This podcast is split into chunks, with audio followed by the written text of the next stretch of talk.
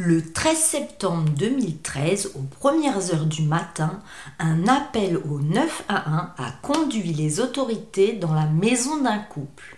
Il y a un mort sur le sol. Eh bien, vous ne devinerez pas forcément duquel des deux il s'agit malheureusement. Et surtout, vous allez voir que cette histoire est totalement folle parce qu'elle est remplie de retournements de situation. Vous ne saurez plus qui est coupable et ça va vous mettre la tête à l'envers.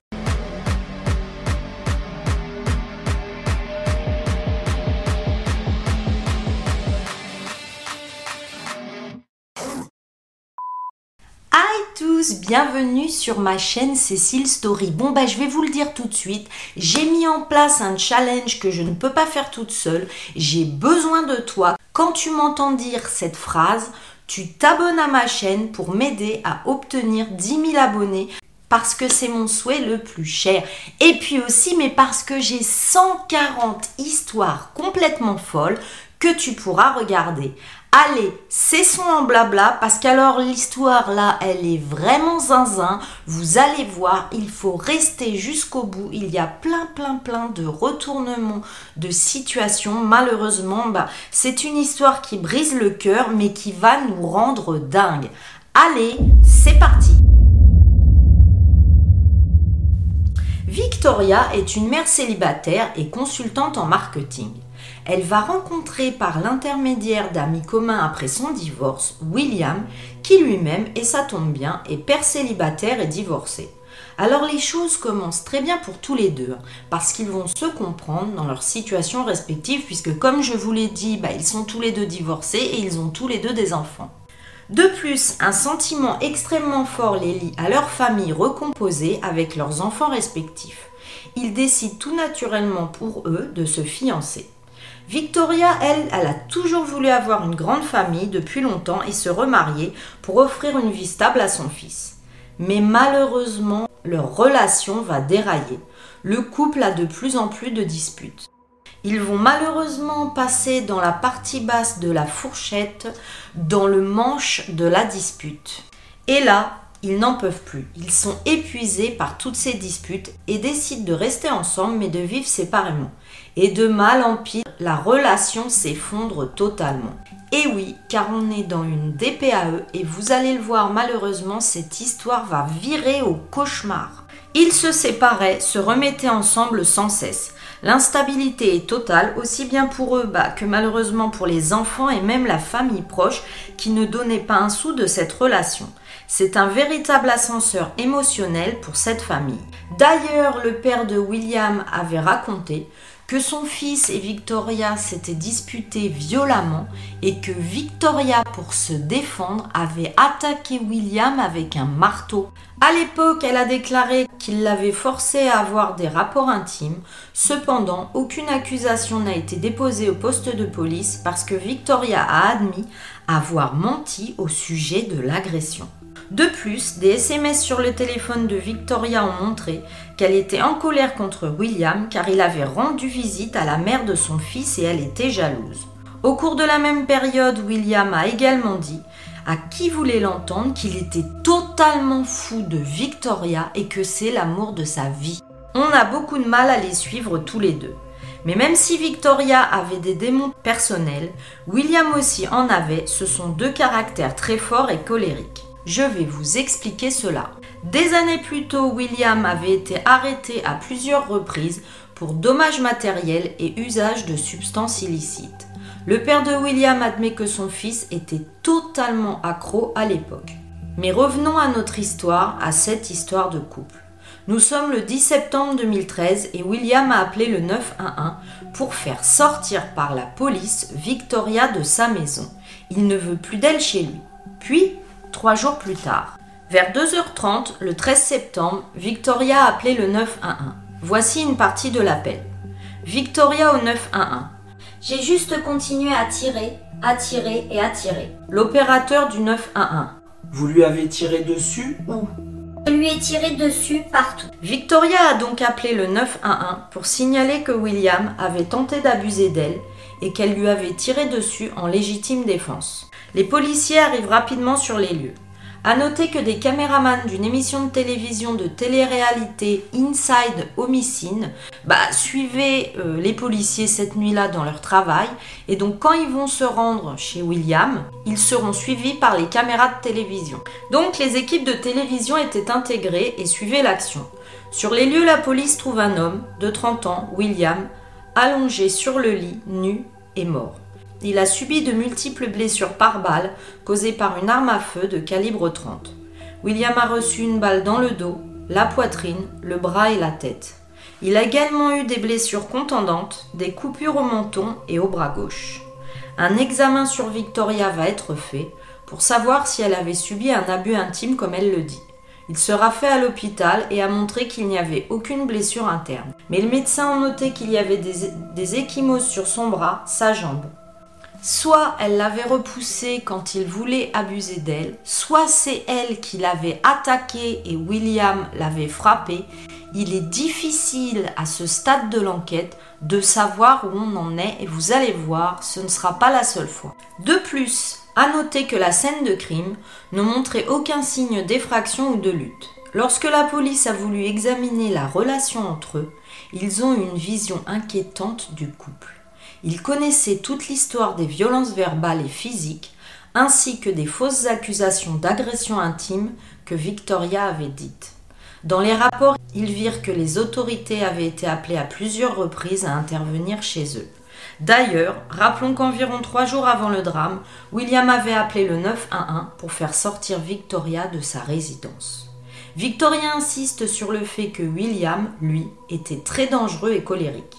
Il la faisait passer pour quelqu'un de colérique elle-même et folle, et justement c'est pour ça qu'il avait appelé la police quelques jours plus tôt. Et parlons-en parce qu'une histoire va ressortir de derrière les fagots. Elle avait été laissée sous silence et vous allez voir, ça va encore nous chambouler. Quatre mois avant le drame, Victoria a signalé à la police que William l'avait battue. Elle avait des preuves avec des photographies faites par la police montrant de nombreuses échymoses sévères. Et d'ailleurs, ces échymoses furent constatées par un, policier lui-même. Le policier dira Je pense que les abus constants qu'elle subissait la rendaient dingue, elle n'en pouvait plus. Mais alors, vous avez envie de le savoir, comment cela s'est-il passé ce fameux jour où Victoria est allée au commissariat de police porter plainte, donc quelques jours avant le drame? Ce jour-là, d'abord, Victoria Rickman voulait aller au tribunal pour faire une ordonnance restrictive sur William, mais le bureau était fermé. Elle est donc allée au commissariat de police. Un shérif adjoint qui y travaillait avait vu bah, son état et repéré ses échymoses. Plus tard, pour sa propre protection, il lui a donné une arme à feu. Bon, alors là, on fait une pause dans la vidéo. À quelle heure on va à un commissariat de police, hein, même aux États-Unis? À peine les bleus constatés, le policier vous donne une arme à feu. Reprenons. Le détective Kevin Léon Patcher dira je l'ai encouragé à utiliser cette arme quand il s'agissait de M.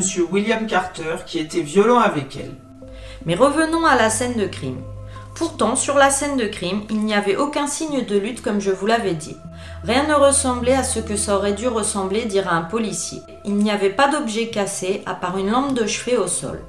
Par contre, sera à noter que tous les policiers et les caméramans ont aisément foulé la scène de crime et la maison avec leurs allers-retours et leur comportement sera extrêmement désobligeant parce qu'ils vont y aller de leurs petites blagues au sujet de Victoria, se moquant d'elle, se disant bah ma foi que ce n'est pas la première fois qu'elle allait au poste de police et qu'elle allait un peu au poste de police comme elle prenait sa douche.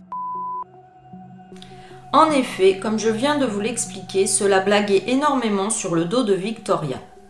Ils reviendront plus tard là-dessus pour s'excuser de leur blague, mais le mal était fait et le doute était semé dans toute la tête des policiers et de la communauté.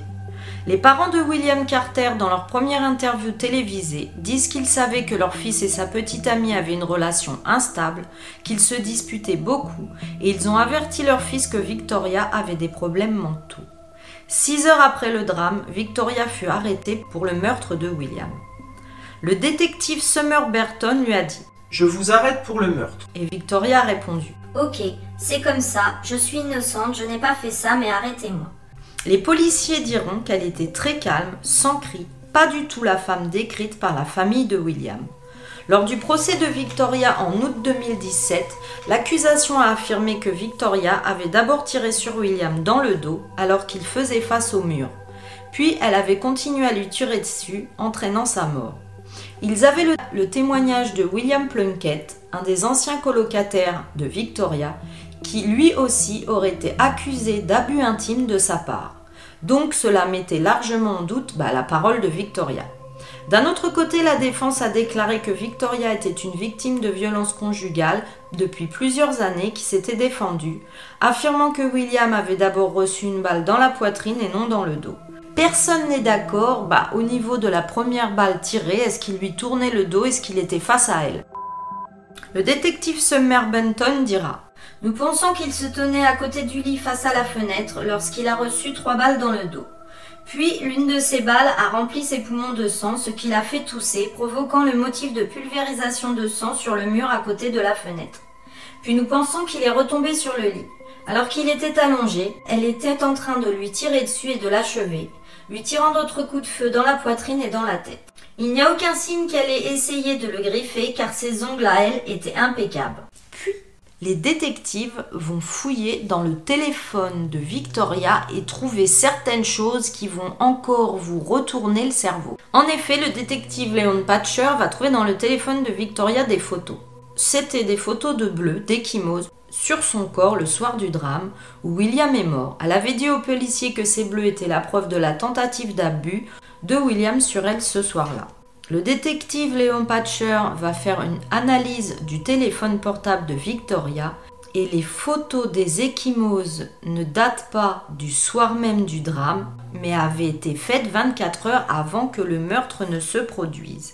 Et là, ce sera toute sa défense qui s'écroule car elle n'a pas été battue par lui ce soir-là, mais bien 24 heures avant. En tout cas, bon, cela ne veut pas dire qu'elle n'a pas été battue par lui, hein, parce qu'elle a très bien pu être battue 24 heures avant, mais en tous les cas, cela prouve que les photos n'ont pas été faites comme elle le disait le soir du drame, mais bien un jour avant. Et le téléphone de William va lui aussi parler. Léon Patcher toujours a effectué l'examen du téléphone de William. Il va se concentrer sur la nuit de 12 septembre 2013, quelques heures seulement avant le drame. Il y avait plusieurs appels avec des enregistrements d'appels et des SMS entre le téléphone de Victoria et d'autres personnes. Il avait gardé ces enregistrements dans son propre téléphone à lui. Les SMS montrent que William était furieux parce qu'elle avait appelé la mère de son enfant, l'enfant de William. William enverra un SMS à Victoria pour lui dire qu'il allait rompre avec elle. Le détective Leon Patcher lit le texte à haute voix devant le tribunal. Tu es trop dangereuse pour être avec moi. Ne me contacte plus jamais, ni la mère de mon enfant. Je vais donner suite à tes accusations criminelles portées à mon égard. Finalement, les jurés commencent à se ranger du côté de l'accusation. Victoria va être accusée de meurtre par malveillance, de meurtre criminel, de voie de fait grave, de possession d'armes à feu et de crime. Elle serait condamnée à la prison à vie sans possibilité de libération conditionnelle. Mais il y a encore autre chose de vraiment bizarre, écoutez ça. Le shérif adjoint du comté de Cobb, celui qui a donné l'arme à Victoria quand elle est venue au commissariat de police, est maintenant instructeur à la base aérienne de Dobbins. Il témoigne avoir rencontré Victoria au palais de justice quatre mois avant le drame.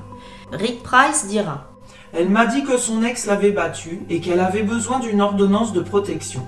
Je pouvais voir des échymoses sur ses bras. Je pouvais voir qu'elle avait le contour des yeux noirs. Là, le procureur Sheila Ross suggère que Price avait des sentiments amoureux pour Victoria. Rick Price dira Oui, j'étais intéressé par Victoria, mais nous n'avons jamais évolué au-delà de bons amis. Le procureur Sheila Ross dira Est-ce que vous avez déjà eu des relations intimes avec elle? Non. Avez-vous déjà dit à quelqu'un que vous aviez eu des relations intimes avec elle? J'ai dit aux gens toutes sortes de choses qui n'ont rien à voir avec la vérité pour me vanter car c'est une très belle femme. Vous l'imaginez bien, cet agent de police ne va pas faire de vieux os dans ce commissariat.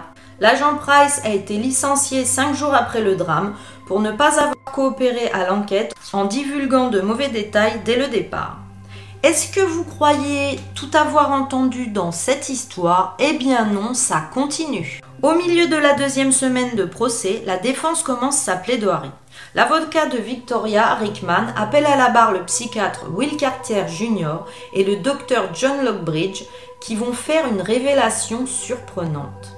Ils disent que le 10 septembre 2013, trois jours seulement avant la mort de William, William a déclaré avoir eu des gros délires. Le docteur Londridge dira Il a dit qu'il pensait qu'il était extrêmement célèbre, qu'il passait à la télé. Il disait même qu'il parlait à travers la télévision aux personnes. Le docteur Londridge témoigne que William avait pris un médicament antipsychotique pour aller mieux et pour l'aider à dormir. Mais parce que le détective Benton n'a jamais ordonné le rapport de toxicologie sur William, personne ne saura jamais quel drame William avait dans son système lorsqu'il a été abattu. Victoria Rickman affirme que William avait cessé de prendre ses médicaments qui étaient prescrits et censés le calmer et qu'il en était revenu au dur illégal. Pourtant, Brittany Morgan, une amie à Victoria, a toujours cru en la revendication légitime de défense. Car, en tant qu'amie la plus proche, elle avait vu au long des années beaucoup d'échymoses sur son amie et elle voulait être au tribunal tous les jours pour soutenir son amie Victoria et faire des interviews à la télé. Tout au long de leur relation, elle dira encore et encore l'avoir vue avec des traces de cours résultant de scènes de ménage extrêmement violentes. Les plaidoiries finales se terminent tard le vendredi précédent, le week-end de la fête du travail, et ça c'est très important, vous allez le voir. Donc on est vendredi et il y a un week-end férié qui suit. Et le juge, J.P. Bouli, ordonne aux jurés de commencer à délibérer car il n'a pas que ça à faire. Les jurés diront qu'ils ont été choqués de cette demande de rapidité, mais qu'ils y sont allés. Le jury revient avec un verdict en moins d'une heure. Le juge Bouli demande aux avocats d'examiner le formulaire du jury pour s'assurer qu'il est correct et que les avocats voient clairement le verdict. C'est un formulaire de verdict très simple. Il a juste quatre chefs d'accusation. Il est déclaré qu'elle est coupable de tous les chefs d'accusation.